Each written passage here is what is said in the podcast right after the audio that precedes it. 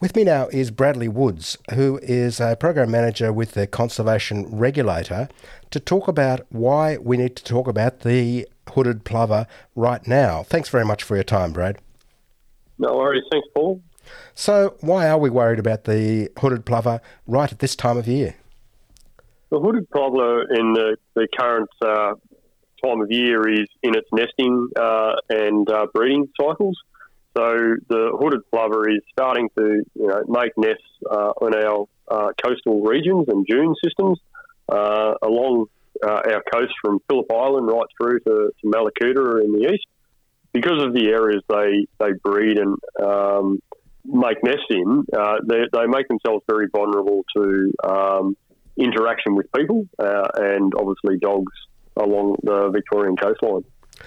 So they've obviously evolved at a time when there weren't people too commonly on the beach, and and certainly not dogs. Um, and I guess no other substantial threat to their nests. Um, so uh, basically, they just scrape a bit of uh, sand up and, and plonk the, the eggs there. Yeah, that's that's right, Paul. Um, yeah, so they make a small scrape on, uh, on within the, the dune systems, and um, you know uh, they make a nest uh, out in the open, so obviously they can see any predators coming. Um, but being such a small uh, bird, and um, you know uh, ex- such exposed even to the, the weather systems, um, their survival rates are, are very minimal. Um, so some records from last year, obviously, um, BirdLife Victoria and uh, a lot of volunteers and Park Victoria do a lot of monitoring of the known nesting areas. Um, last year, a thousand hooded plover eggs were observed along Victorian's coastline. Only 185 of those actually uh, made the hatching stage, and only 66 chicks survived last year. Um, so, it, out of all of the, the eggs that were produced, only a small number survive each year. Um, and this is why we run such a um, kind of heavy patrol program and, and monitor these birds so heavily because um, they really need the help to survive. And I think they do stay around our coast most of the year, the birds themselves, don't they? Yeah, that's correct. They, they do hang around um, the Victorian coastlines, um, and obviously they are not quite so stuck in, in the one area um, for the rest of the year. It's only during these uh, breeding and nesting cycles that you know, they they kind of sit in those very exposed areas, um, right out in the open coastline. So your organisation, BirdLife Australia and Parks Victoria, have sort of joined together to try to to protect them in this particular breeding season. Uh, what uh, can you tell us about that? Uh, particularly, what do we need to look out for and avoid?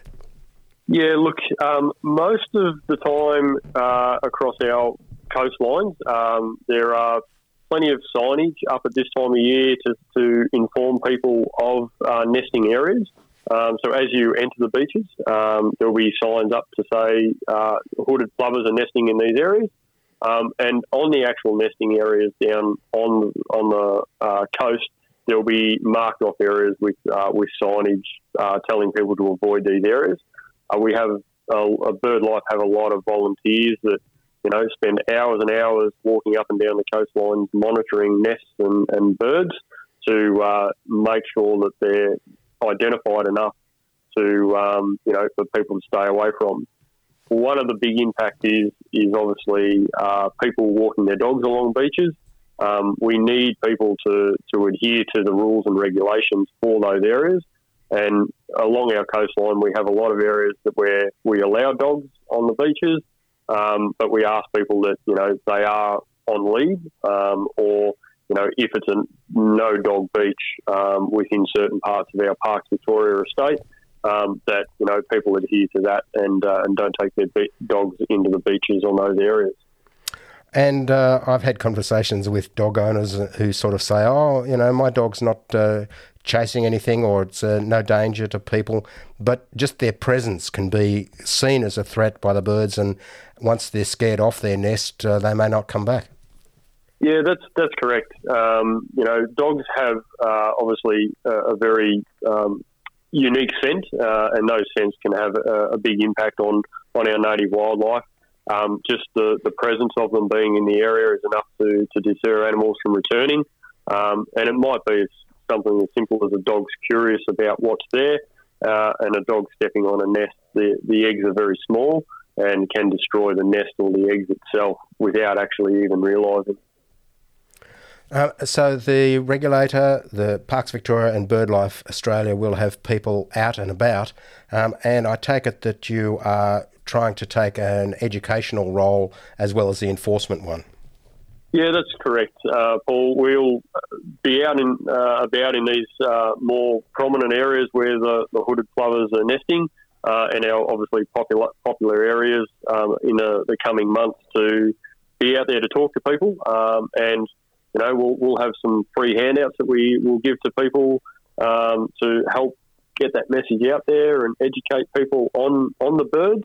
Um, but obviously, if we do find people doing the wrong thing, um, we will talk to them about the consequences of those actions. Dealing with uh, dealing with people, um, obviously, if any repeat offenders, um, you know, they'll they'll be receiving infringements for various uh, offences um, that we observe. I guess, uh, I mean, we're not talking in an area that's a, a, one of the beach areas, but a lot of people from here go there, uh, particularly in good weather, but also fishing people and, and, and the like. So we probably should list the, the, the various beaches that are the, the prime targets here. Yeah, look, um, a, a, lot of the, the, the coastal areas, um, these birds appear, uh, as I said earlier, um, from Phillip Island right through to Mallacoota.